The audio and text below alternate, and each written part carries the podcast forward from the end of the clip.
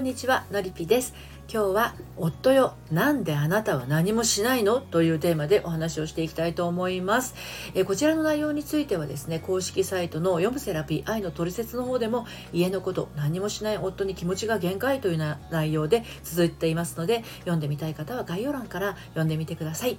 はい、30代女子の正しい恋愛の悩み方を伝える恋愛の改革セラピストをしています。人生に悩む女性の心の死の相談をしたり、自分史上最高の私研究室という大人女子のためのオンラインサロンを運営しています。サロンの案内はですね、概要欄にございますので、ご興味ある方は遊びにいらしてください。では行きましょう。今日はですねまああのお家のことを何もしない旦那さんをお持ちのあの妻の皆さんにねお伝えをしたいんですけどこんな感じじゃないですか？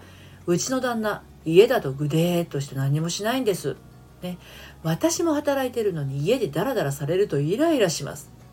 こっちがバタバタ家事や育児をしているのを見て見ぬふりされるの本当にムカつくんです。ね。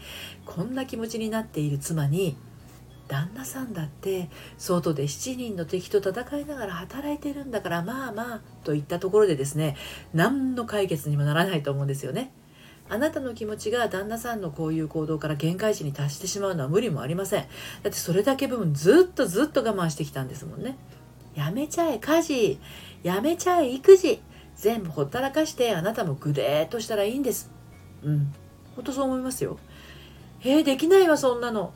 やつと同じになっちゃうじゃないとかなんとか言う人はですねこの先聞かないでくださいうん私がぐうたらできるんなら知りたいそんな素直なあなたに罪悪感なくグレートする方法を今日はお伝えしていきます。はい、えー、3つに分けてねお話ししていきます。まず1つ目本当の限界になる前にこれをせよ。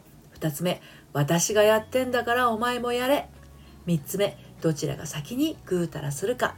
はい、では早速いきましょう。まず1つ目の本当の限界になる前にこれをせよですね。もうね、これができない妻が本当に多すぎます。それはこれです。サボること。うん。サボってますか？ね。なんでそんなに一人で頑張ってしまうのか、一度ね、ちょっと考えてみてほしいんですよね。結婚生活って2人で築いていくもんなんですよ。で今の時代、共働きのね、ご夫婦も多いと思うんですね。でお子さんがいればもう小さければ小さいほどもう戦場のような食卓が1日3回あるわけですよ。うん、でそして、ね、そういう奥様方はですねやりがちなのがこの3つです。しっかりしなくちゃ私が完璧にやらなくちゃ私が頑張らないと私がっていうねしっかり者モードへのスイッチオンなんですね。でこのスイッチはですね同時に旦那さんへのミサイル準備でもあるんです。はい。2つ目いきますよ。私がやってんだからお前もやれ。これが旦那さんへのミサイルです。例えばこんな感じ。私がこんなに頑張ってるんだからあなたも少しは頑張りなさいよ。私がこんなに我慢してるんだからあなたも少しは我慢しなさいよ。私がこんなに完璧にやろうとしてるんだから少しは協力しなさいよ。いやいやいやいやいや詰まってしまいますよ息が。苦しくなっちゃいます心が。もうね全部やめちゃいたくなります育児家事も育児もね。うん。そう。あなたはね本当はそう思ってるはずなんですよ。うん。そっちなんじゃないかなと思うんです。でもなぜか全部を請け負って全部を私一人がやるって決めてしまってるんですね。でそうして殺気だって表情は能面のようになり体からはですね見えないトゲを出しまくってるんですね。家庭の居心地悪い。下手に動いたらミサイルに当たる。何にも口出しせんとこ。これ旦那さんの心の声ですね。旦那さんますます動かなくなるの巻なんですね。そして妻ますますイライラするの巻きです。ねテレビ番組で言ったらね。だからねもう完璧にやろうとするのやめませんか？私がやらなきゃこの家回らないっていう考え一旦手放しませんか？楽になっちゃいましょうよ。うん。今日一番お伝えしたいとこはここです。はい。で、最後。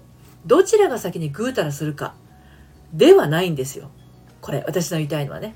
どっちもぐうたらしたらいいと思ってます。うん。でもそんなこと言うとね、家が汚くなるじゃないですかとか、私動かなかったら誰も動きませんよとか、私がやらないでいたら子供に示しがつかない。私がサボったところで旦那がやるとも思えないってね。で全く家事をやらない旦那さんを持つ私の友人がいるんですよ。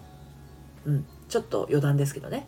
その友人がね怪我で3週間ぐらい入院したことがあるんですけどその期間ですね旦那さんは家のこと全部やってくれたそうですよ。退院してからも。うん。最初は何がどこにあるかすらわからなかったそうです。でもね奥さんが3週間入院していて退院してからも動けなかったらですよ。普段は綺麗な流し台シンクね放っておいたら汚れて黒ずんできますよね。コンロだって吹きこぼれたりして油が飛んだりしてカピカピになっちゃいますよね。あなたはそういうのをこう毎日毎日拭いたり洗ったり磨いたりしてるわけですよね。でも放っておいたら汚れて黒ずんでくるしコンロも何て言うのかな油汚れね張り付いちゃったりしますよね。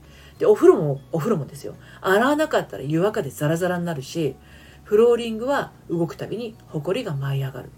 でカーペットには髪が髪の毛が絡まってトイレは汚れたままになりますよね。そうなってみて旦那さん初めて気づいたそうです。これ全部妻がやってくれてたんだ。うん退院してもねしばらく動けなかった私の友人は何もできないと思っていた夫がね旦那さんがねそこまで気づいてできることに驚いたそうですでもねあなたがやっていることを分かっているか分かっていないか分からない旦那さんって実は恐ろしいことを思っていたりするんですよ。